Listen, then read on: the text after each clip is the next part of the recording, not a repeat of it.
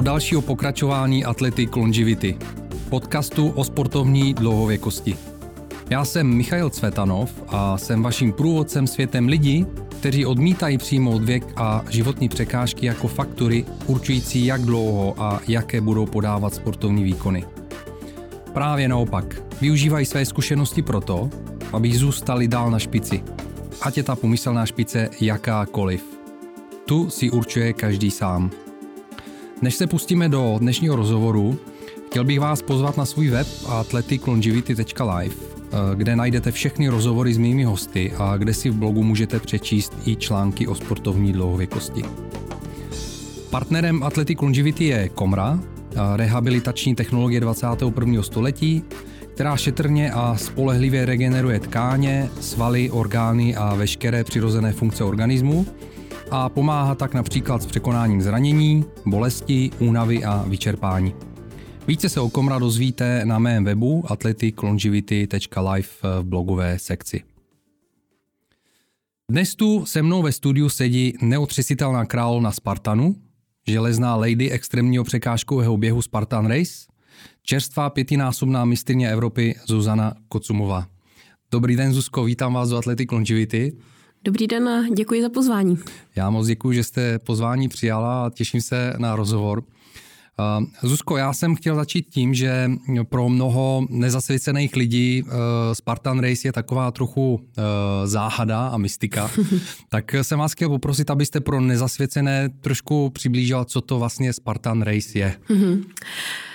Tak je to zvláštní, protože Spartan Race je řekla bych snad jeden z nejmasovějších sportů, ale pořád je mezi ním a ostatními sporty taková trochu uh, dělící čára a ne všichni, kteří se věnují ostatním sportu, ho berou jako plnohodnotné sportovní odvětví, když si myslím, že je to docela škoda, protože v současné době už plnohodnotným sportovním odvětvím je.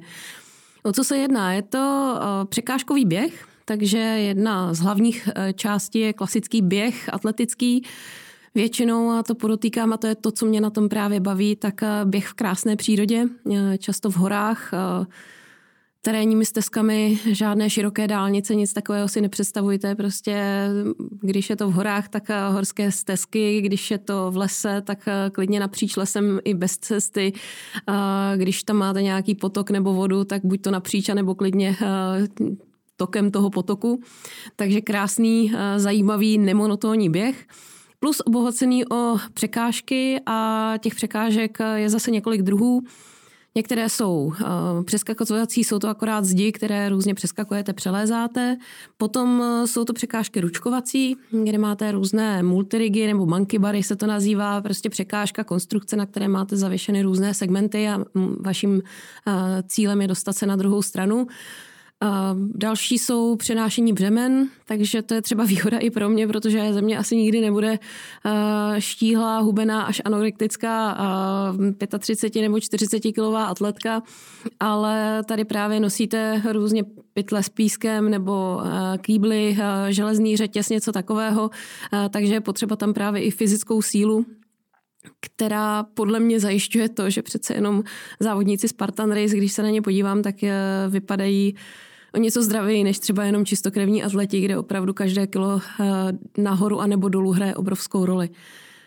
A pak jsou tam některé další překážky, které úplně se nedají zařadit do, nějaké kategorie, ale je tam třeba hod oštěpem na cíl, jsou tam eh, je tam právě, jak jsem zmiňovala, i spousta přírodních překážek, překonávání vodních toků a podobně, takže je to opravdu velmi pestré a za celý závod se nenudíte.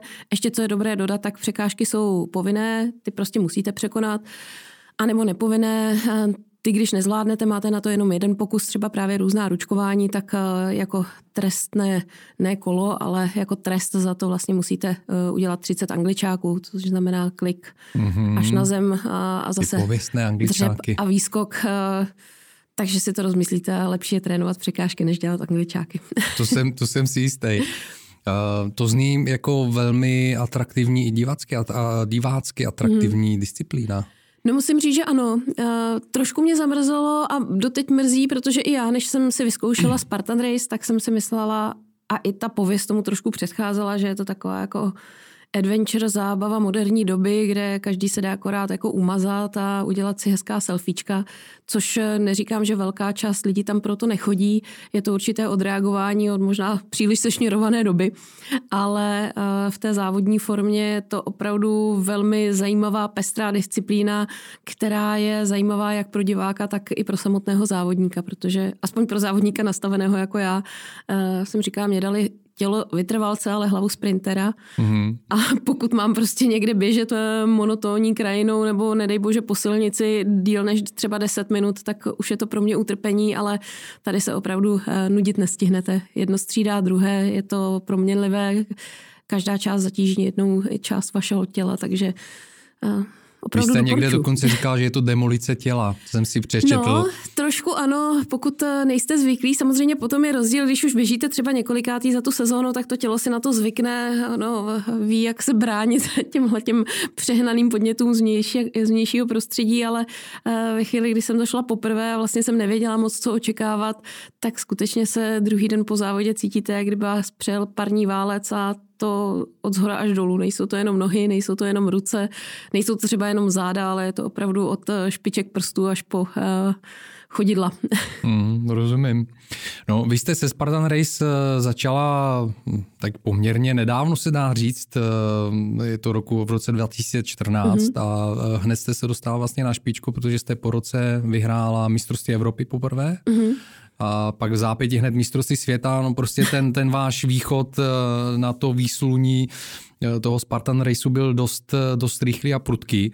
Čemu, čemu jste za to mohla vděčit? Tak kdybych to vzala úplně od začátku, tak asi rodičům. Mm-hmm. A to mhm. z více, z více úhlů pohledu. Samozřejmě nějaká genetická výbava, kterou mi dali, tak uh, šlechtí se závodní koně, šlechtí se závodní psy a vidíme to i v různých eh, rodech lidských, že eh, když se dají dohromady eh, lidé, kteří mají sportovní minulost a dosahovali nějakých slušných výsledků, tak že se to potom u dětí projevuje. A u mě sportovala jak maminka, tak táta. A hlavně s tím se vázal i životní styl, kde prostě naprosto přirozenou součástí eh, života bylo to, že jsme byli v pohybu, venku, v přírodě a to všemi možnými způsoby. To si myslím, že mi dalo já tomu říkám někdy všeobecný pohybový eh, základ a všeobecné pohybové vzdělání. Takže Něco, co dneska si myslím, že docela dost chybí. Hrozně to chybí. Hmm. Eh, já právě teď zoufale přemýšlím, nebo ne zoufale, ale i mě to přimělo k tomu, abych začala trochu víc řešit to, ať bydlíme v krásném místě na kraji Liberce, tak ještě další další místo, kde by se dalo bydlet, protože eh, jednou z nejdůležitějších a asi nejhezčích eh, věcí, na které vzpomínám, když jsme odjížděli vždycky na chatu do Jizerek a tam prostě den vypadal tak, že se ráno otevřely dveře, my jsme vyběhli ven máma za náma akorát stihla zavolat holky, že si vás kdy se vrátíte? A my jsme zavolali No někdy možná až se setmí a pak o nás celý den nevěděla. A mezi tím jsme prostě běhali po loukách, lezli po stromech, lezli po skalách, hráli si na indiány, stříleli s lukama, šípama, prostě dělali všechno možné a byla bych hrozně ráda, kdyby tohle dostal můj syn a bylo by skvělé, kdyby aspoň částečně měli možnost tohle dostávat děti, protože to potom prostě už nenahradíte. Taková ta šikovnost, že se postavíte k čemukoliv a po pár minutách, když vám někdo ukáže, jak se to má dělat, tak třeba v tom nebudete mistr světa, ale uh, nebudete u toho vypadat trapně a nebudete se stydět, uh, tak to radši necháte ale naopak eh, se k tomu umíte nějak postavit a ona ta všeobecná pohybová inteligence se vlastně propojuje a projevuje se potom snad ve všech oblastech, eh, když chcete něco dělat. A to nejenom sport, ale i nějaká, myslím si, že manuální fyzická zručnost. Mm-hmm. A je to hrozně důležité a v současné době obrovsky zanedbávané. Dneska je vlastně velký důraz na specializaci mm. ještě od malička. Já to, já to taky vidím i u svých dětí, že to je velká škoda podle mě. A s tím vymizí, vymizí i ta radost jo, eh, z, toho, z toho sportu.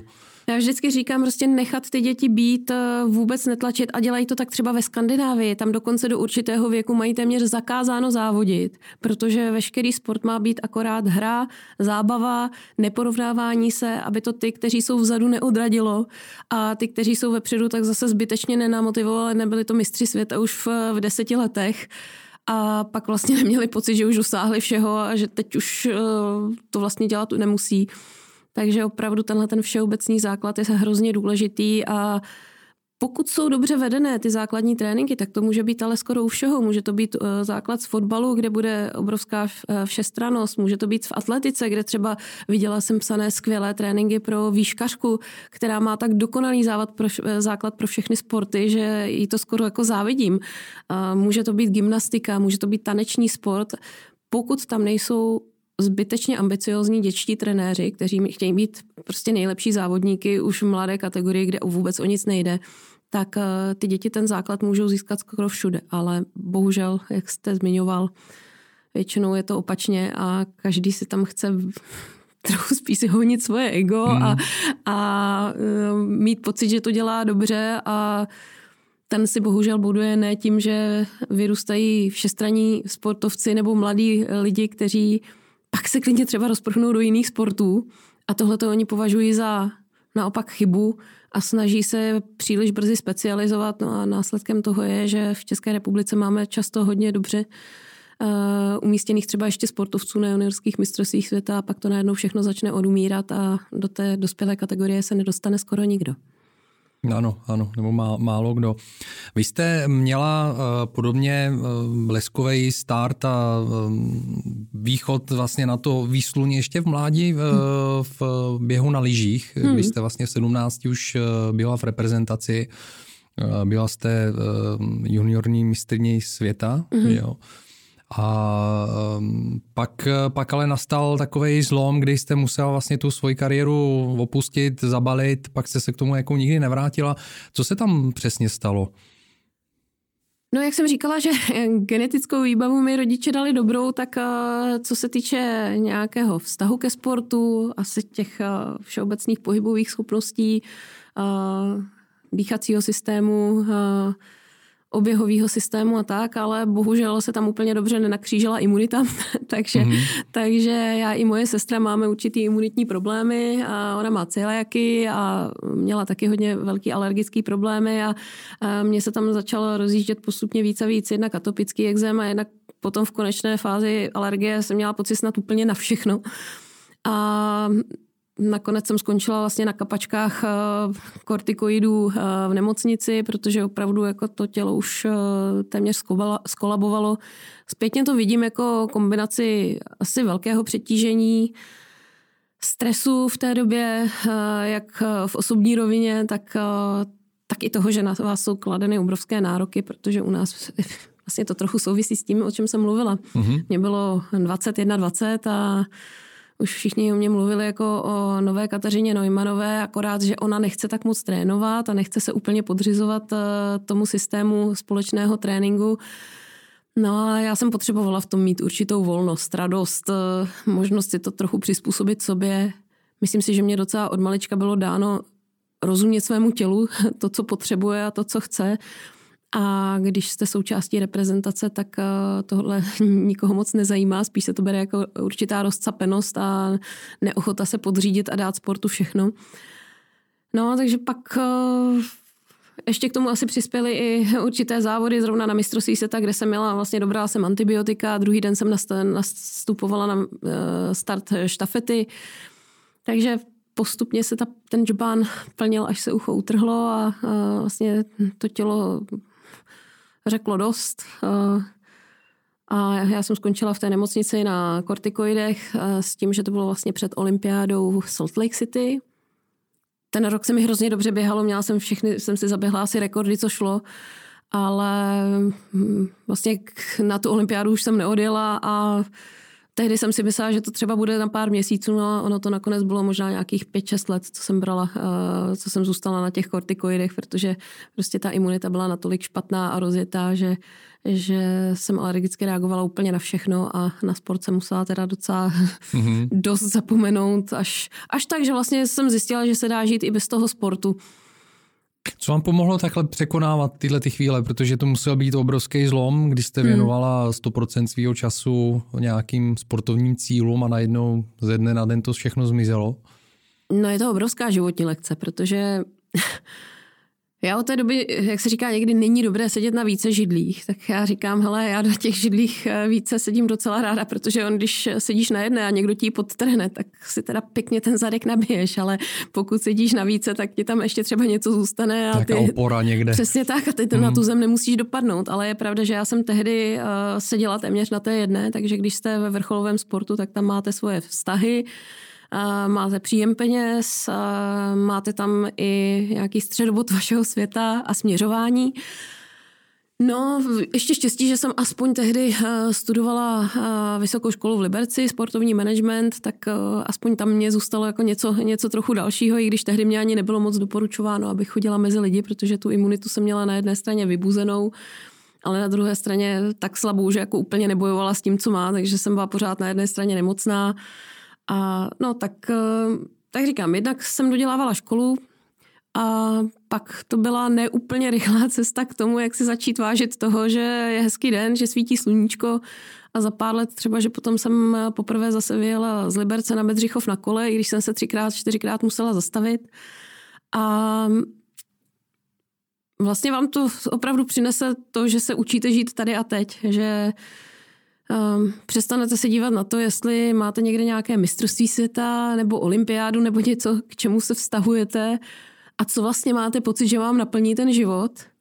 A musíte se naučit žít v přítomnosti a fakt, ono to zní jako hrozné kliše, ale radovat se prostě z každého dne, který je povedený, kdy vás zrovna nic moc nebolí, kdy je vám docela dobře a můžete třeba s kamarády někam vyrazit. Eh, postupně jsem začala dělat jiné aktivity, které nebyly tak náročné, mm-hmm. takže jsem začala jed, jeden rok, třeba jsem docela dost střílela z luku, to je taková hezká, klidná, až meditační aktivita.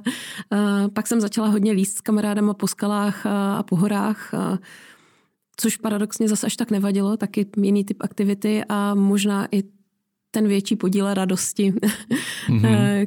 k tomu eh, vyčerpání, které to ne, není až tak velké jako třeba při běhu na lyžích, ale ta radost a i společnost eh, je tam zastoupená zase asi víc než eh, v individuálních vytrvalostních sportech. Musela jste upravit nějakou život, nějak životosprávu, eh, jídlo, podobně, nebo co všechno, kromě těch hmm. kortikoidů, který samozřejmě měli svoji roli, tak eh, co jiného jste v té době třeba používala, nebo jste objevila, že vám pomáhá? Ne, já jsem zkoušela vlastně skoro všechno. Já bych mohla sepsat asi nějakou příručku alternativních metod. Mm-hmm. Je hrozně zvláštní, že současná medicína nejde s tímhletím ruku v ruce protože opravdu jako píchnou do vás kortikoidy, což co dělá kortikoid? Kortikoid utlumí vaši přehnanou imunitní reakci, ale neřeší to dál, proč vlastně vznikla. A kde je ta příčina, je to jenom jako vy vypnete tu červenou kontrolku, která tam svítí, ale neřešíte to, proč začala svítit. Já jsem se o to snažila, ale postupem času uh, jsem zjistila, že ono, jedna věc je ta fyzická, ale druhá věc je skutečně uh, určité psychické nastavení, které to všechno rozjede a potom se to začne sypat jak domeček z karet. Mm-hmm. Myslím si, že teď už se o tom mluví čím dál tím víc, ale třeba i uh, důležitost střevního mikrobiomu a to všechno provázané s tím, jak se stravujete, jenomže zase to, jak se stravujete, je často dáno vaším psychickým stavem, protože pokud budete ve stresu, tak budete mít t- eh, tendenci jíst eh, jídla, která vám rozhodně nepřispívají a která třeba k těm zánětům přispívají. A nehledě na to, že i když se ale budete snažit sebe zdravě jíst, tak eh, pokud budete ve stresu a nebudete schopni spát, což mi se právě stalo, že jsem potom opravdu skoro nespala, tak tělo a i střeva regenerují ve spánku. Ve střevech se říká, že až 80% imunity a pokud prostě půl roku jako téměř nespíte a přitom vrcholově trénujete, no tak zpětně si skoro říkám, jako, že je až s podivem, že toto tělo vydrželo tak dlouho. Mm-hmm. Takže můžeme se dlouho zabavit o tom, co všechno je potřeba udělat na té fyzické rovině, ale zároveň stejně důležitá část by měla být věnovaná i té psychické stránce, protože od nějaké psychické pohody to všechno začíná a pak to zase u ní zpětně končí. Rozumím. Mně uh, váš eh, příběh a to, co se vám uh, stalo v té době, hodně připomíná příběh Šárky Strachový svým mm-hmm. způsobem, která měla podobný, podobnou situaci, akorát měla jiný, jiný zdravotní problémy, ale to, co jste říkala o tom, že ta psychická stránka byla o tom, že jste svým způsobem byla tlačená do nějakých věcí, které třeba vám úplně neseděly a byla jste za takový ten trošku rebel. Hmm. Um, bylo to, bylo, bylo tam něco, něco, vidíte, jak, v čem vidíte ten rozdíl třeba oproti tomu, co děláte dneska, jo, a co, co vás tahle ta situace právě uh, naučila sama, sama o sobě? No, naučilo mě to hodně, ale ještě bych uh, chtěla říct, že to není jako ukončený proces, protože, uh, mm-hmm. jak se říká, dvakrát do té že řeky nevstoupíš, tak já jsem do ní uh, vstoupila bez váhání dvakrát takhle, s tím, že mě to pak po druhé taky nakoplo úplně stejným způsobem. Mm-hmm. A teď vlastně poměrně nedávno, uh, ne možná tak moc, ale po třetí taky. A ten společný jmenovatel tam vidím, že si začnete opravdu klást určité věci, které ne, nejsou jediným smyslem života na tu první a jedinou příčku a k jejich dosažení směřujete většinu kroků ve vašem životě, ale přitom podvědomě cítíte, že to jako úplně není ono. Že vynecháváte určitý dost důležitý jiný věci v tom životě, že tomu přizpůsobujete až moc a z toho, co bylo ze začátku vaším snad největším koníčkem, což třeba v mém případě sport, pohyb a tehdy běžecké lyžování bylo, tak se najednou stane jeden z vašich největších stresorů. Mm-hmm. A pak logicky, jako když i ta věc, kterou jste měli nejradši, už vám nepřináší radost a vlastně jako skoro uh, přemýšlíte, kdy to skončí, tak už vám tam jako moc dalších věcí nezbývá ani si jako nedovolíte přemýšlet o tom, že třeba jako jít jenom na pomalou procházku za sluníčka by mohlo být naplňující, když vás vlastně ani nebaví jako to lyžování. Ano, ano. Je to fakt eh, přenastavení toho mozku eh, do možná pro jiné lidi, ale myslím si, že workoholici to vlastně mají podobný, akorát ne ve sportu, ale ve, eh, v práci, mm-hmm. že si fakt ten mozek přenastavíte jenom do výkonové složky a pak přestáváte prožívat ty jednotlivé okamžiky a akorát se pořád za něčím ženete. A vnitřně cítíte, že to není to správný a dobrý. Vlastně ten, ten eh, bod eh, toho, eh, ty podobnosti, kterou tam vidím s tou šárkou je, ona říkala, že to bylo o ní vlastně o potlačování sebe sama. Mm-hmm a že musela udělat uh, změny v tom, že uh, dosáhnout jakoby většího sebevyjádření v tom, mm-hmm. co dělá, takže proto se rozešla s tím svým tátou a trenérem a tak dále. Bylo to něco podobného i v vašem případě? Cítila jste tam, že, že jste nemohla být sama sebou?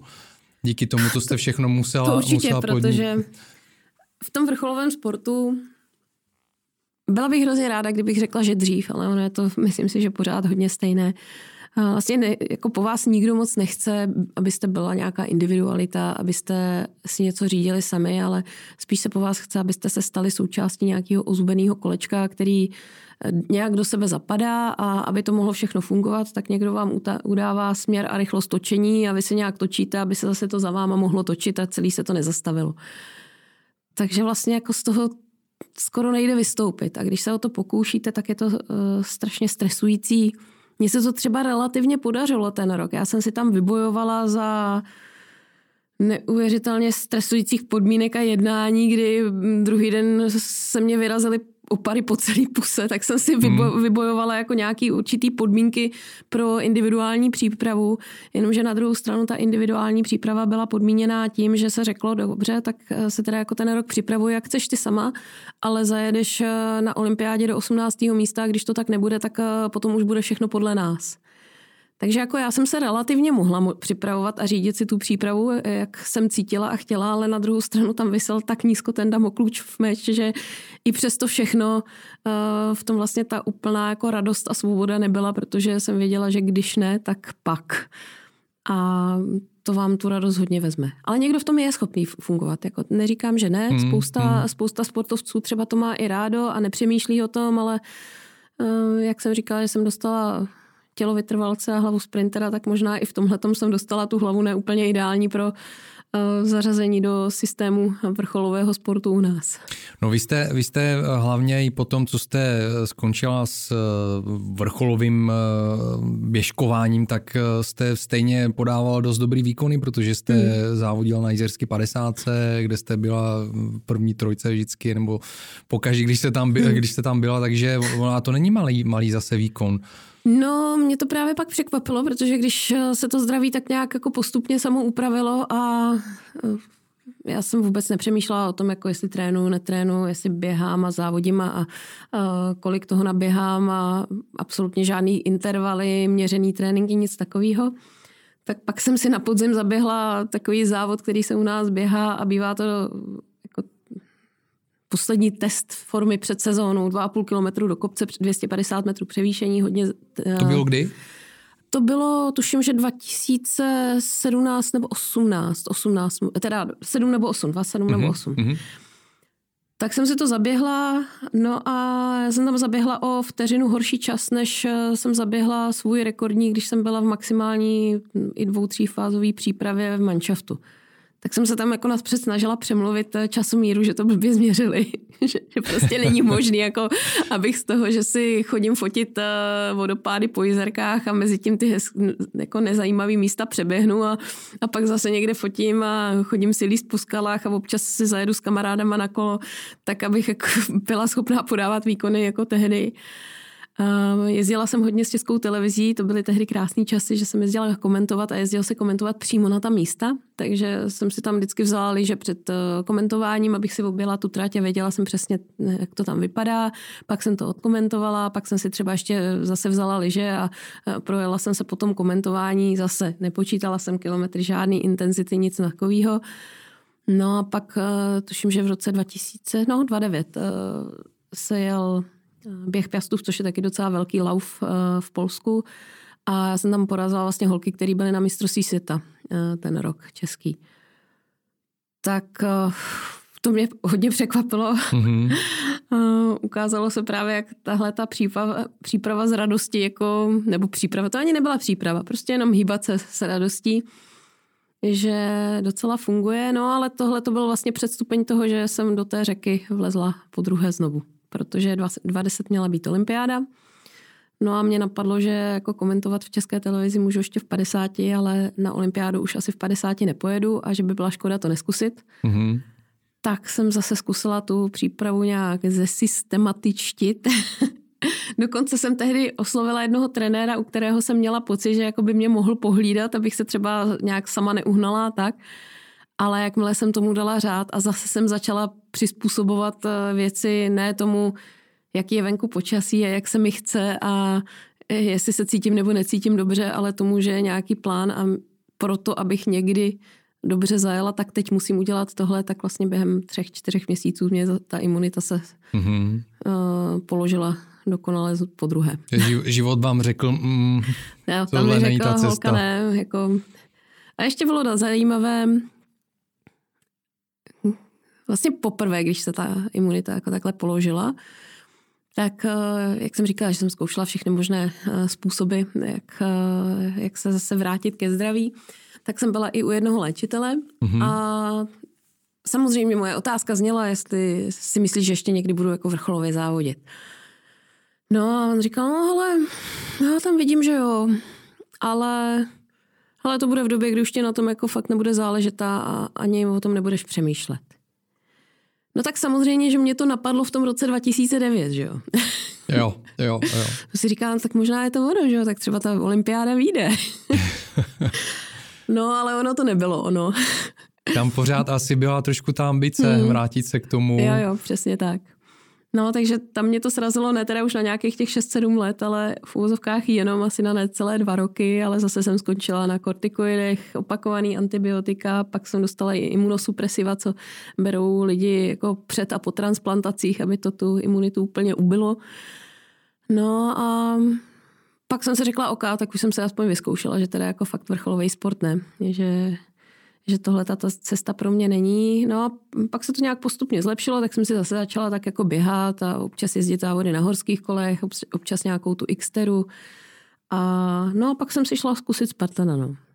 No a to je, to je právě zase to novozrození vaše, hmm. bych, to, bych to nazval, který uh, začalo v roce 2014 a já, jestli jsem si to dobře přečetl, tak to začalo jako tak, jako takovou srandou v podstatě. Hmm Jaký, jak, je to, jak je ten příběh za, tím, za těmi začátky?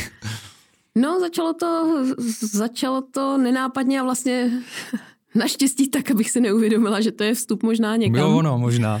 to bylo ono.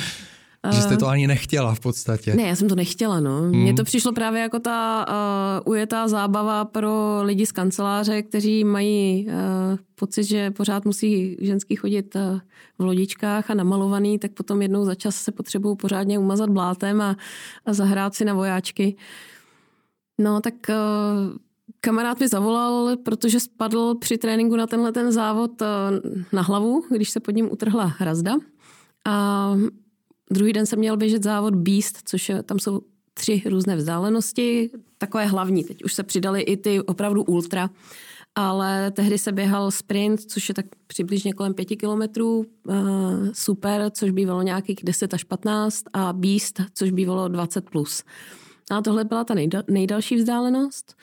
On byl přihlášený a ještě součástí týmu, který měl nějaké medailové ambice, to já jsem vůbec jako neřešila, ani jsem nevěděla, jestli se tam běhá, neběhá eh, nějak jako fakt závodně. No a tak když se utrhla ta hrazda, naštěstí se nezlomil, vlastně jenom skoro, zlo, skoro nalomil, tak scháněl někoho, kdo by šel za něj a napadla jsem ho já, protože to chtělo někoho, kdo by byl jako aspoň částečně uh, komplexně uh, pohybově zdatný a zároveň schopný uběhnout prostě neznámo kolik kilometrů víc než 20. A já jsem ho napřed poslala do háje, že prostě fakt jako plazice v bahně nebudu, protože to jsem měla tu představu, že to je o tom. No, to o tom fakt není.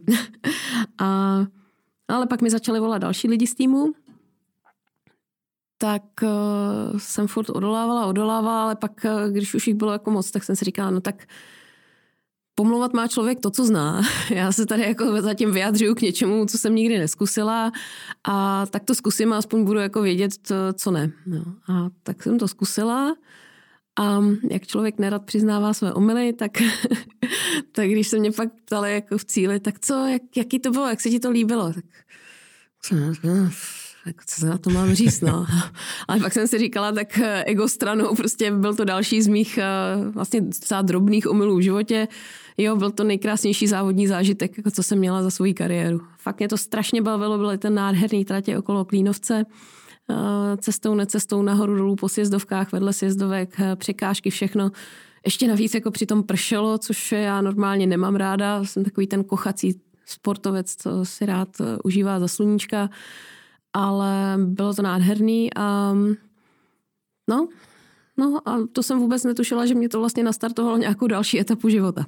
A měla jste, měla jste možnost se na ten závod nějak připravit? Jak dlouho před, před tím závodem vás zlomili, abyste z toho zúčastnila? No ten den, no. Nebo Byl ten den, jo? No jako den před tím, rychle to proběhlo. v pátek jsme odjížděli, protože jsme tam museli spát, protože my jsme tam ráno zestihli dojet a druhý den se závodilo, takže jako žádná příprava, já jsem vůbec nevěděla, jako do čeho. Já jsem si myslel, že vás třeba lámali měsíc, ne, ne, ne, ale takhle rychle ne, to proběhlo právě... prostě, tak to jste no. úplně do toho skočil prostě rovnýma nohama nohama. Možná dobře. no samozřejmě, já si myslím, že možná kdyby byl víc, víc času, tak možná jste tu šanci propásla. Hmm. No a byla by to škoda. Hmm, to určitě by byla škola a škoda, protože byla to škola určitě, za, a byla by to škoda, protože uh, vy jste toho za tu dobu stihla uh, hodně. Uh, pojďme si shrnout pro posluchači, co všechno jste stihla vyhrát za, za tu dobu. Je. Eh, já, jestli tady správně hmm. čtu, a to, to, mi, to mi řekněte, jestli to mám správně, tak eh, pětkrát jste byla mistrině Evropy, hmm. teď naposledy v září v minulém roce. Hmm. Pak dvakrát mistriní světa, a to dvakrát po sobě, po sobě hmm. vlastně jste byla. A pak jste byla jednou stříbrná. No, vlastně byla jsem dvakrát po sobě zlatá, pak stříbrná, pak bronzová, což teda bylo malý vítězství, to bronzová, protože to jsem ještě týden předtím skoro nechodila kvůli zánětu kolene. A pak ještě jsem vyhrála jednou mistrovství světa, které je trošku jiné. Ono, to klasické a vlastně asi nejhodnotnější, když bych to měla, tak je to Beast, takzvaný právě těch 20+, plus a e, je to jeden závod ale potom se ještě k tomu přidal další závod mistrovství světa, eh, takzvaná trifekta, mm-hmm. kde mhm. běžíte ve dvou dnech eh, tři závody. Eh, v sobotu ráno to byl sprint, což tehdy bylo nějakých 8 kilometrů, tak úplně ne sprint. Pak byl super, který byl nějakých 16 nebo 17 kilometrů, vlastně odpoledne ten den ne, obráceně, ráno ten, stři, ten těch 16-17, odpoledne mm-hmm. 8 a pak se z časy z těch dvou závodů ze soboty se četly a v pořadí eh, z té soboty se startoval eh, na nejdelší závod, který byl v neděli a ten byl tehdy nějakých přes 30 kilometrů. Takže tam vlastně ještě to bylo jako třetí titul na mistrovství světa a třetí zlato. A vy jste se stala vůbec prvním závodníkem v obou kategoriích, který kdy vyhrál mistrovství světa dvakrát po sobě. Je to mm-hmm. tak? Je to tak, no. To je výborný. A v té v tý trifektě, um, tam je, tam jestli jsem to pochopil správně, tak tam jsou i disciplíny, které normálně teda nejsou jakoby v tom Spartan Race, jako v běžných závodech, ne, nebo ne, ne, to, jsou stejný? Všechno, všechno stejný, akorát, že se to vlastně sčítá a je to taková, dá se říct, kombinace. Ve svém podcastu pravidelně zmiňuji komraterapii a není to náhoda. Na základě vlastní dlouholeté zkušenosti jsem přesvědčený o tom, že komra dokáže velmi efektivně podpořit sportovní dlouhověkost. Sám používám komra 12 let a za tu dobu jsem spolupracoval i s mnohými sportovci a komra se pro ně stala jejich osobní rehabilitační pomůckou, kterou dlouhodobě používají. Kdybych to měl vysvětlit velmi zjednodušeně, komra podporuje přirozené regenerační schopnosti buněk, jejich metabolismus, tvorbu energie a mezibuněčnou komunikaci. Díky tomu z komra můžete sami a efektivně pomoct svému tělu při řešení zánětů, bolesti, při regeneraci zranění nebo k posílení jeho obrany schopnosti. Z dlouhodobého hlediska tak podporujete své tělo v tom, aby se lépe zotavovalo ze zranění a z běžného potřebení a udrželo si schopnost podávat maximální sportovní výkony. O Komra se dozvíte víc na mém webu athleticlongivity.live, eh, kde o svých zkušenostech z Komra píšu eh, v různých eh, článcích v blogu. A zároveň na mém webu najdete speciální kód na 10% slevu na nákup některého z Komra přístrojů. Mrkněte na to. Když eh, já jsem se chtěl zeptat obecně na, eh, jak, na to, jakým způsobem volíte strategii do těch mm-hmm. závodů. Eh, když porovnáte, kdybychom to ukázali třeba na porovnání toho běžného závodu s tou trifektou, tak jaký je mm-hmm. rozdíl v té strategii? No, já ani nevím, jestli je nějaký rozdíl. Samozřejmě nejdete ty první, nebo ten první den, ty dva závody nejdete úplně na krev, nemůžete tam doběhnout, takže tam vypustíte duši, protože vždycky si tam musíte ještě trošku nechat a nejde o to být nejlepší v jednom závodě, ale v tom součtu. Takže uh, musí se daleko víc dbát na jídlo, musíte daleko víc dbát na pitný režim, na regeneraci. Eh, tohle všechno se sčítá, eh, okamžitý doplňování energie po závodě, třeba i doplňování energie i při tom sprintu, což jsem nikdy nedělala, protože to je krátký závod a normálně závody do hodiny a půl běhám jenom prostě na pití, ale žádný gely nebo něco takového nepoužívám, ale mm-hmm. tam je potřeba opravdu jako absolutně se nedostat do žádného energetického deficitu. Takže hlavně z tohoto hlediska uh, si to musíte hlídat daleko víc, než když víte, že je to jeden závod, kde ze sebe musíte vymáčknout všechno, ale pak klidně můžete jako ležet týden s nohama nahoře. Chápu, chápu. Eh, jak se vůbec připravujete na závody? Eh, máte nějakou speciální přípravu nebo během toho roku pořád jedete mm-hmm. stejně? To se asi nedá říct. Já v současné době, teď je to ještě hodně dáno tím, protože mám dvouletého syna, takže tam uh, taky co se nám podaří jako nějak skloubit dohromady, ale záleží vždycky na to, kde ten závod je. Uh, ta mistrovství světa, uh, ta dvě první místa, druhé místo a třetí místo, tak to bylo v americkém Lake Tahoe, kde se startovalo skoro ve dvou tisících metrů nad mořem. Tak a vlastně letošní taky eh, evropský titul, tam jsme běželi až do 2600, mm-hmm. takže je jasné, že pokud tam chcete uspět, tak je důležitá vysokohorská příprava. To jako úplně psychikou asi nedoženete. a až mě překvapuje, jak eh, málo lidí pořád, a nejenom ve Spartanu, ale ve všech sportech eh, si dává na tomhle záležet a, a řeší to. Já jsem si vyzkoušela mnohokrát, že je to hrozně důležité a Třeba právě poprvé, když jsem vyhrála, je pravda, že to jsem úplně nečekala v tom americkém Lake Tahoe, kde v Americe a v Kanadě je úplně na jiné úrovni Spartan, tak uh, jako otázka všech byla, prosím tě, a kde bydlíš? Jako, jste někde z, z nad, vysoké nadmořské výšky? Tak jsem říkala, no, to Liberec, nějakých 400 metrů nad mořem. No. A jako trénuješ, tak říká, no tak nejvyšší kopec má 1124 metrů. Aha. No, ale je pravda, že prostě předtím jsem tam přijela aspoň těch nějakých 10-12 dnů uh, dopředu a to tělo si musí zvyknout na vysokou nadmořskou výšku. Nejde to nebo takhle, někdo to vyzkouší, že tam přijede a zkusí to ještě do, dřív, než eh, to tělo dostane šok z toho, že, že je jinde, že tam je prostě nižší tlak eh, celkově, že tam je nižší procento kyslíku mm-hmm. ve vzduchu a tak, ale pokud chcete uspět, tak je potřeba řešit i všechny tyhle ty věci, které jsou okolo. Mm-hmm. Co vás motivuje pořád vyhrávat hmm. a pokračovat dál? Myslím, že mě to baví.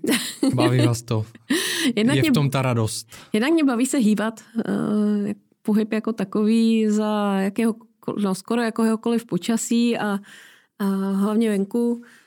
Pak to, že třeba u toho Spartana je to nesmírně pestré, takže může to skoro všechno, co děláte, brát jako přípravu. A ať už je to, já nevím, když chcete být hodně pozitivní, tak i to, že ponesete těžký nákup a nepovezete ho autem, ale donesete si ho v rukách domů, tak, tak to vlastně, to jsem říká taky ze srandy, když se mě někdo ptal, jako trénujete a chodíte do posilovny a tak. On říká, ne, já posilovny hrozně nemám ráda, to jsou zavřený prostory. A, to, tak a říká, no, tak nám dejte tip. Tak jsem říká, nechte to doma, choďte nakupovat, noste těžký nákupy domů v rukách, naložte si to na záda.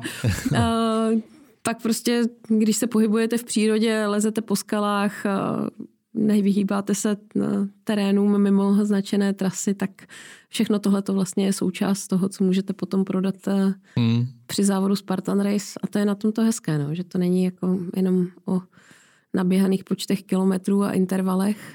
Začíná to být čím dál tím důležitější, protože ta světová špička opravdu je i běžecky na tom velmi dobře, ale pořád ještě je v tom spousta prostoru. Hmm. Zařazovat si všechno, co vás baví. Co vám eh, z toho, co jste se naučila, eh, když jste byla na vrcholu eh, těch toho lyžování běžeckého, pomáhá dnes?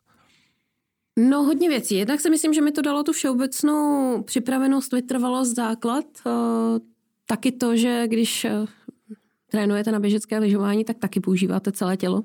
Není to prostě jenom, když přijde atlet na Spartan, tak eh, si myslím, že nějakou dobu mu určitě bude trvat to jednak, aby třeba vůbec se vytrénoval, aby ta těžká břemena ho neodpálila, protože ono nejde o to, to jenom odnést, ale potom ještě se znovu být schopný rozběhnout. Eh, takže ta vlastně celková fyzická připravenost, vysoké využití kyslíku, což eh, běžci na lyžích mají, protože taky musí používat vlastně všechny svaly na těle na to, aby se dostali dopředu, tak tak ta je určitě potřeba v těch eh, těžkých terénních eh, závodech, které eh, Spartany jsou. No a mm, jsou to určité i způsoby tréninku, které máte. Je to určitě spevněné celé tělo, že, to ne, že a to použijete vlastně a využijete jak na těch překážkách, tak při tom nošení břemen, protože jakmile se někde budete hroutit, eh, buď to si uděláte záda, a nebo vás to stojí hrozně moc síly. Takže myslím si, že ten základ z běžeckého lyžování že byl hrozně důležitý a také tam nejsem úplně jako jediná lyžařka, která se mm-hmm, pohybuje mm-hmm. v nějaké širší světové špičce Spartan Race. A Zuzko, co mentální stránka hmm. věci? Ehm, přinesla jste si něco do Spartan Raceu právě z toho lyžování? No, to ani ne. Já mám pocit, že ta eh, mentální stránka, že se u nás hrozně podceňuje. Mm-hmm. Nevím vůbec, jestli teďka možná, že občas někdo, eh, kde je trošku osvícený a chce se posouvat dopředu, tak eh, osloví nějakého mentálního kouče nebo si začne zajímat sám o to, jak se připravovat, ale um, já jsem měla v podstatě eh, svůj rituál vždycky a i před těmi důležitými závody Spartan Race, tak to je třeba taková ta úplná maličkost, že si pokud víte tu trasu u Spartan Race, ale ji často nevíte, nebo můžete jenom lehce tušit z nějakého plánku, tak eh, že si vlastně zkusíte projít a představovat si, co kde, jak bude. To fungovalo u mě třeba spíš v běžeckém lyžování, protože tam samozřejmě ty trasy jsem znala naprosto dokonale. Tam se to běhá prostě na pětikilometrových okruzích většinou, tak, eh, tak tam to není zase tak těžké. No a já mám pocit, že docela dobře mě většinou fungovalo, že to tělo, když ví, že je někdy nějaký vrchol, takže se na něj umělo připravit, protože třeba to, jak krásně se mě běželo teďka poprvé po mateřské, když jsem byla zase na mistrovství Evropy, tak, tak to bylo jako až neskutečné a mám pocit, že někde, když si řeknu, hele, tehdy bude vrchol, tak to tělo to ví. Mm-hmm. A pak si teda pamatuju jednu, kdy to považuji za docela uh, úspěch.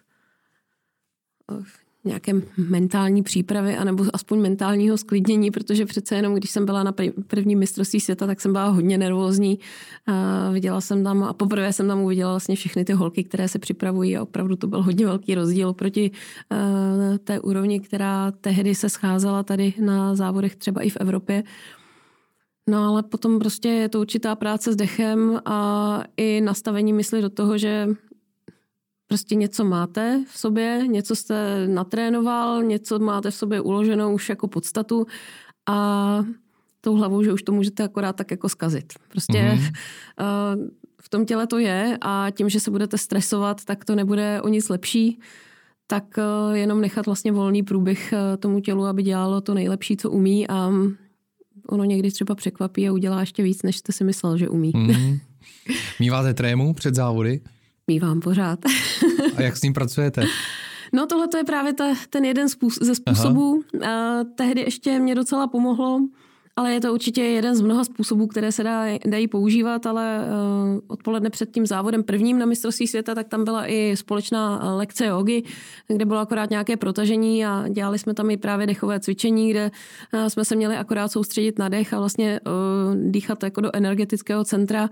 Tak pak ve chvíli, kdy jsem cítila, že před startem už to je taková ta nezdravá tréma, která vás spíš rozklepává, než aby koncentrovala síly, tak jsem právě se začala soustředit akorát na ten dech, prodýchávat to vlastně, no, představovat si, že nadechuju energii z okolí a, a ten výdech, že nejde do okolí, ale že si to naopak, naopak střádám v sobě a, a tam se mě to povedlo tak krásně, že vlastně jsem vybíhala do toho závodu úplně klidná a asi se ta energie i někde nastřádala, protože pak se mi běželo, byl to jeden z průlomových závodů, na které jen tak nezapomenete. Super, super. Co všechno dneska děláte pro to, abyste zůstala zdravá a v pohodě, přestože závodíte jako opravdu na vrcholové úrovni? No, teď to bylo právě složitější a eh, když jsem říkala, že jsem vstoupila dvakrát do té řeky, tak teďka to zdraví taky není úplně ideální, ale viděla jsem, že vlastně jsem spadla do podobného stereotypu, který mě tehdy dvakrát stál to zdraví. Teď to bylo malinko z jiného důvodu než, než tehdy, ale vlastně ten stav, do kterého jsem se stala, dostala, byl dost podobný, že um, prostě ta celková covidová situace, kdy závody byly odvolávané, partner má taneční školu, takže Eh, výdělek téměř veškerý žádný, za to mhm. neustále běžící eh, poměrně dost vysoký nájem za celý taneční sál tak eh, potom, když pustili závody, tak si to tam někde něco ve mně uvědomilo, že je to vlastně jeden z dost podstatných a důležitých příjmů, které úplně jako asi nenahradím. A tak jsme jezdili na ty závody, mě to pořád bavilo, akorát, že potom v kombinaci s tím, že právě mám malého syna, ten je pořád ještě kojený a, a to cestování náročné, spaní s ním úplně není ideální, tak um, takže uh, jsem se dostala zase do toho stavu, že jsem právě nebyla skoro schopná spát.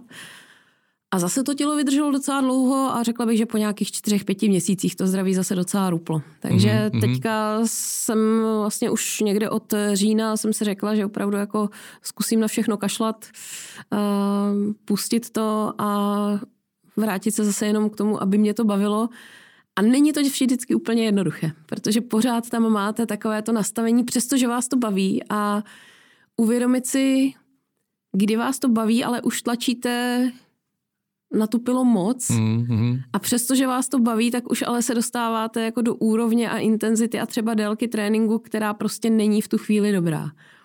A já tohle to mám asi trošku setřený, že, že jsem schopná po těch jezerkách třeba v zimě běhat hodně dlouho a mám pocit, že bych mohla ještě díl, ale teď se fakt snažím dělat spíš jako zdravotní procházky na těch lyžích.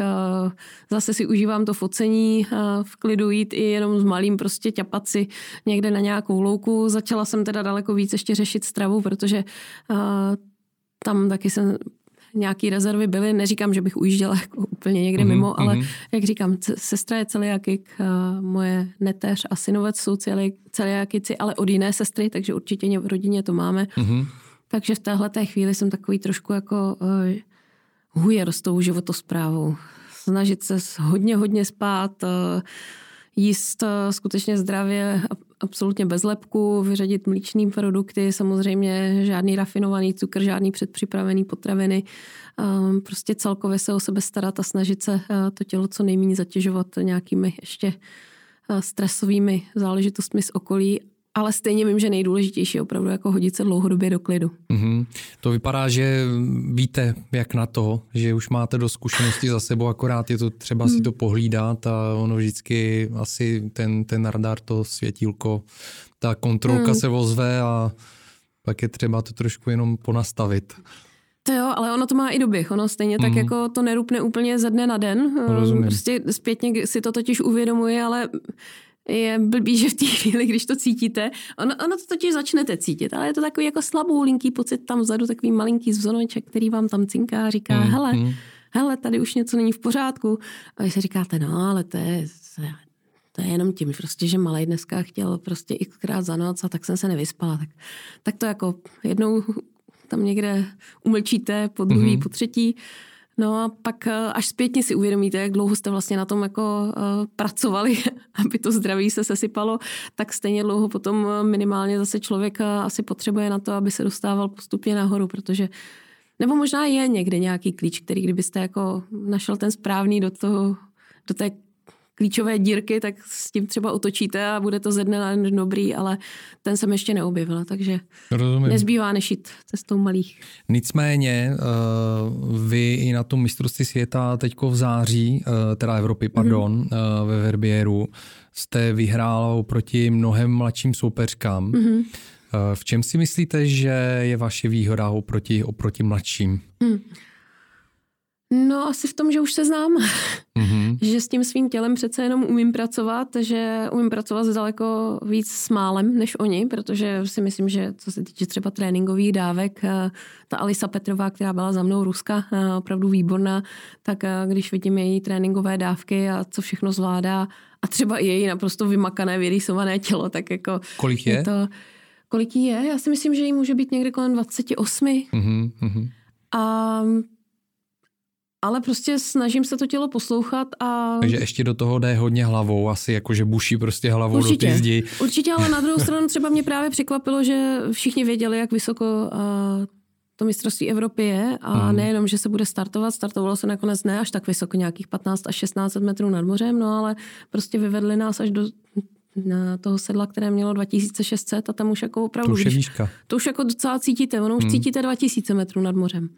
Takže uh, jsem to prostě naplánovala tak, že napřed jsme byli na rodinné dovolené na Dachsteinu, kde jsme si to krásně užili ještě v horách uh, i s malým a s přítelem a uh, tam jsme dali nějaký základ a potom jsme odjeli na ty závody dřív a zase jsme to vzali takovou jako okružní cestou trochu uh, postupně, že jsme spali ve vysoké nadmořské výšce a chodili jsme, chodila jsem se vždycky vyběhnout někde na nějaký kopec a vrchol. Mm-hmm. A Prostě musíte pracovat s tím, co máte, eh, musíte počítat s tím, že třeba hold toho tolik neodtrénujete, ale... Což je možná dobře. Což je možná dobře, no, protože stará známá poučka zní, eh, nezlepšujete se tréninkem, ale regenerací. Mm-hmm, Samozřejmě ta mm-hmm. regenerace musí přijít po té, co byl nějaký tréninkový impuls, takže musím zklamat ty, kteří zajasali 24-hodinovým ležením doma u televize v 7 dnů v týdnu se nezlepšíte. Tak regenerace musí být po něčem, že jo? Jako. Ale aby ta křivka vlastně výkonnostní šla nahoru, tak napřed mm, ten impuls, ten trénink vás hodí dolů tam vyčerpáte svoje zásoby a vlastně, když budete mít třeba i těžký silový trénink, tak eh, tam dojde i k nějakým různým mikrotraumatům ve svalech a, a dalším věcem a teprve potom, když to tělo dostane čas na regeneraci, tak proto, aby předešlo tomuhle tomu vlastně drobnému poškození, tak vždycky se tam snaží vybudovat drobnou kapacitu nad rámec toho výchozího stavu. Mm-hmm. A pokud mu tu regeneraci nedáte, tak si tu kapacitu navíc nevybuduje. Takže vy můžete trénovat jako blbci s prominutím mm-hmm ale můžete jít taky pořád jenom dolů, protože když to budete dávat v době, kdy to tělo bylo ještě sražené po předchozím tréninku a dáte mu tam další tréninkovou pecku, tak vám zase sjede ještě níž. Pokud potom si dáte třeba dlouhodobý tré- odpočinek nebo delší odpočinek, tak je možné, že takovýhle uděláte prostě velký blok zatížení a vyjedete nahoru, ale většina sportovců potom zajede do toho, že se bojí si dát odpočinek, že Já, tak jo, já tady, jsem se taky setkal. Já tady vlastně jako trénuju a moc se nelepším. No tak čím to urvu? No, tak to urvu tím, že budu ještě víc trénovat. A dostanou se do naprosto jako sestupné spirály, kde do toho začne pracovat špatně jejich psychika, protože uh, už jsou z toho celý špatný, navíc jsou unavený a ještě jdou dolů. A v téhle té chvíli velmi často je právě jediný způsob skutečně jako to pustit, povolit, uh, odpočinout a začít víc přemýšlet právě o těchto těch cyklech těla, mm, kde mm. Když chceme po tělu, aby nám sloužilo a podávalo výkony, tak ho nesmíme jenom ždímat, ale musíme dávat i ten stavební materiál a čas na to, aby se zregenerovalo. A jak nejradši regenerujete? No, já teďka právě přemýšlím a trochu jsem si povzdechla, protože ono je, jako Tomášek je naprosto úžasný. Je to hrozně sluný, energický eh, dítě. Ve dvou letech prostě povídá takový pohádky a story, že jako co neví, to nepoví a ještě si sto věcí vymyslí. Akorát, že ten, ta regenerace jako je fakt hodně těžká, protože to, to se jako moc neodpočínáte ani ve hmm. dne, ani v noci. Uh, protože navíc ještě, když chcete třeba trošku a fakt mít na to klid, tak uh, já jsem běhala v kočáru, jako dám ho do kočáru a většinou, aby se nenudil, tak na jeho polední spánek, nebo chodíme na lyže, zapřáhnu ho do Chariotu, což je takový speciální vozík na, na lyžích. No ale tam on, on se většinou prospí, já se unavím a přijdeme domů. on celý on nadšený, co budeme spát, dělat. Jo. a já v té chvíli bych potřebovala odpočinout. Takže Uh, takže v současné době se aspoň snažím jako spát uh, a když je to možné, tak třeba ještě zmizet do postele tak, aby si toho nevšiml a zůstal ještě s, uh, s partnerem a, a nebo ráno aspoň dospávat, protože ten spánek je úplně nejdůležitější a No, teď se snažím třeba opravdu i eh, v během dne, když to jde, tak eh, nebýt pořád v takovém tom jako poklusu a nastavení teď něco musím, ale když náhodou dá chvíli klidu, tak fakt si jako i lehnout, eh, vzít si knížku do ruky nebo si jenom lehnout a nedělat vůbec nic a vědomě dát tomu tělu pokyn, že teď se může odpočinout a uvolnit, protože tohle to vlastně v tom řekla bych, že v čase od porodu možná až do teďka bylo hrozně málo a že se to taky mm-hmm. projevilo. Mm-hmm. Hrozně ráda bych řekla, že třeba jako takový ty sauny, ale tak tam teďka nemůžu, a masáže, no na ty moc není čas a tak, ale jako je to věc, kterou, kterou bych si uměla užít, ale není na to čas. Zuzko, eh, cítíte dneska mm, nějakou jakoby satisfakci za tu, za tu přerušenou kariéru tím, co jste dosáhla, nebo je vám to jedno? Já nevím, jestli satisfakci. On to byl vlastně spíš takový jako dárek, který už jsem nečekala. Jo, já s tím, když jsem se vyzkoušela po druhé se zapojit do vrcholového sportu a vyzkoušet po druhé tu olympiádu, když nevyšla vlastně ta Salt Lake City, tak třeba ta ve Vancouveru, tak um, samozřejmě, že mě to mrzelo.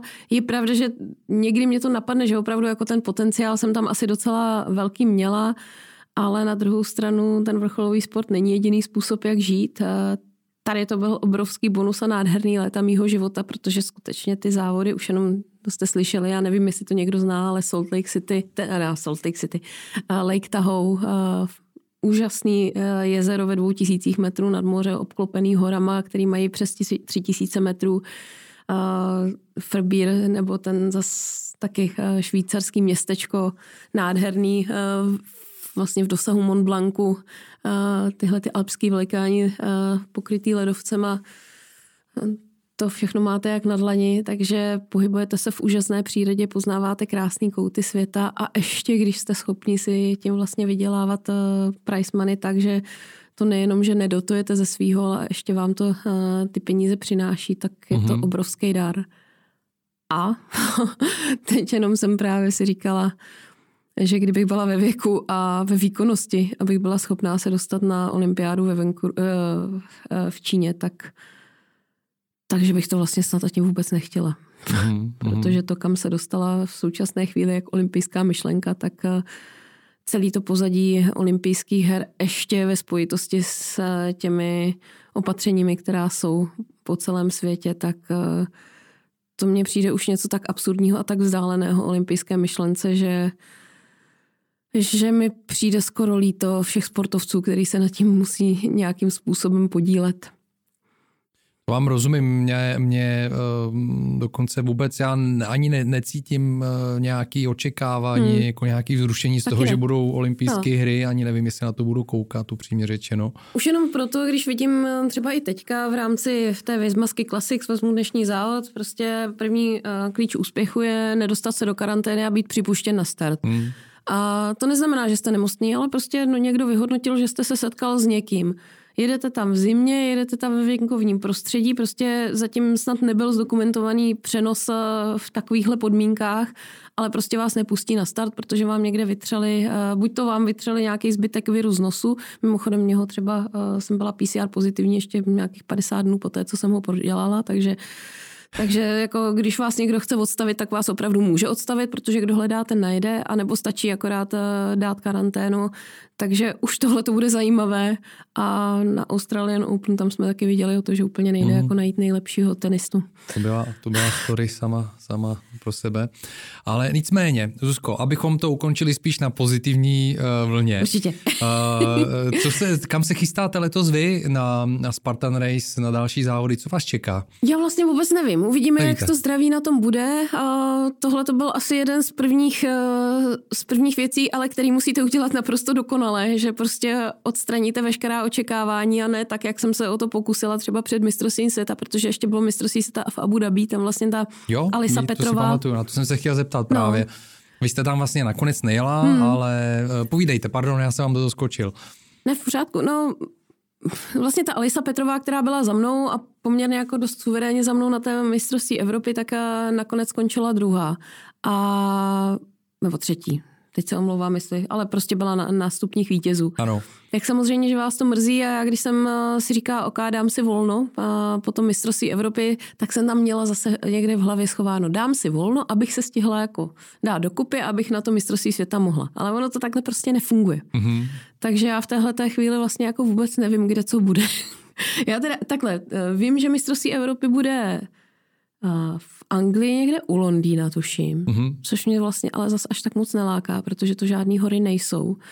A tak malinko mě jako sebrali tím e, i třeba ten Ferbír, ten jsem chtěla. To, to bylo tak úžasný místo už jenom z fotek a pak jsem zjistila, že jsem tam běhala okolo, když jsme běželi uh, tu trasu Ultra Mont Blanc Trailu, tak uh, že jsme běželi vlastně kousíček od tam. A, a pak mistrovství světa teda bude zase v tom Abu Dhabi to by mě docela lákalo, když jsem to viděla, protože zase to jako běh v poušti a je to úplně něco jiného. Mm, Ta pouště je taky vypadá, krásná. Že? Ale co bude, to uvidíme, no. Teďka si myslím, to... že v zimě asi nic, protože mm-hmm. zatím jako neočkovaný na starty vůbec nemůžou a tak... Eh, tak je to příležitost zase odpočívat, Právě, regenerovat, tak, tak to neřeším. Se. No, já jsem si to dokonce vyřešila i tak, že i když jsem, eh, i kdybych jako se nějak eh, nakazila, byla jsem pozitivní a dostala jsem na 6 měsíců propusku, tak jsem si říkala, že na to budu kašlat, že dokud prostě nedají jako povolenku všem, takže toho využívat nebudu, protože mně to přijde hrozně nefér mm-hmm. vůči mm-hmm vůči všem ostatním a mm, jak už tady vidíme třeba někteří lidi, kteří se cíleně nakazí a pak to dopadne špatně, ale vlastně tím výnikem je ten systém, který to nastavil takhle, že, že pokud se prostě buď to nenaočkujete, nebo nenakazíte, tak eh, vás nepustí do normálního života, i když jste stokrát otestovaný a, a zdraví. Tak uh, jsem si to hlavně vyřešila tak, že prostě si dám pohov, že a že to budu řešit až jako zase ze dne na den. Což a to je vypadá, že to je ten klíč, ale jo, je, u vás. Já, já mám vím, takový ano. pocit, jo, jo, jednak vlastně to, že nemusím, eh, musí mě to, nebo mm. jako baví mě to, Jo, když říkáte, že ten Londýn vlastně vás neláká, protože to není nějaký mm. místo, který by vás nějakým způsobem inspirovalo. A myslím si, že je to skvělý zase na druhou stranu, že člověk si to takhle může, může prostě říct a vybrat a Um, Já jsem tím teda hrozně stresovala svoje okolí, protože uh, jsem se zásadně přihlašovala jako třeba den před závodem i na ty důležité závody.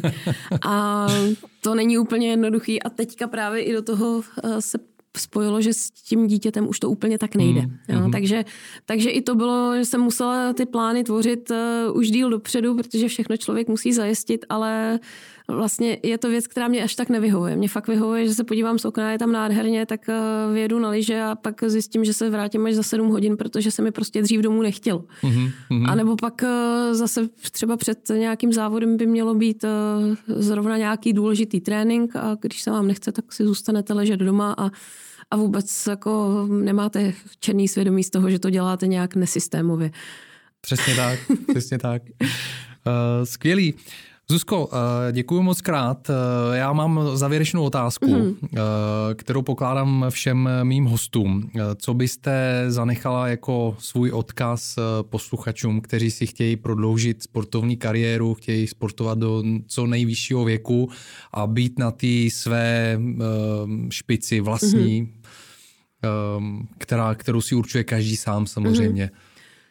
No já si myslím, že základ je dělat to, co člověka baví a klidně se i zbavte stereotypů, protože eh, velmi často to vede k tomu, že když už jsem si vybudoval někde nějakou úroveň a, a nastavila laťku v jednom sportu, tak eh, se ho budu držet, i když už mě to vlastně nebaví, protože už to dělám hrozně dlouho a je to nějaký stereotyp, ale pouštět se v tomhle věku do něčeho nového, ne. Eh, kývněte na všechny výzvy, nikdy nevíte, která je ta nejlepší nabídka vašeho života, i když se to tak třeba ze začátku nezdá. A klidně jich může být deset za sebou a právě tahle ta pestost může být to, co vás eh, nakonec bude naplňovat nejvíc. Super, děkuji, děkuji za, za slova nakonec. Ehm, královna Spartanu Zuzana Kocumová byla naším hostem eh, v dnešním díle Athletic Longevity. Zuzko, moc krát děkuji za hostování, držím palce, ať se daří. Děkuji moc za pozvání. A možná v budoucnu se tu ještě někdy uvidíme. Děkuji, mějte se hezky. Taky děkuji, naschánou. Naschánou. Děkuji, pokud jste si poslechli tento rozhovor až do konce. Mrkněte na web athleticlongevity.live, kde najdete další zajímavé rozhovory o sportovní dlouhověkosti, nebo si podcast vyhledejte na Spotify, Apple Podcast nebo Google Podcast a určitě se přihlaste k odběru.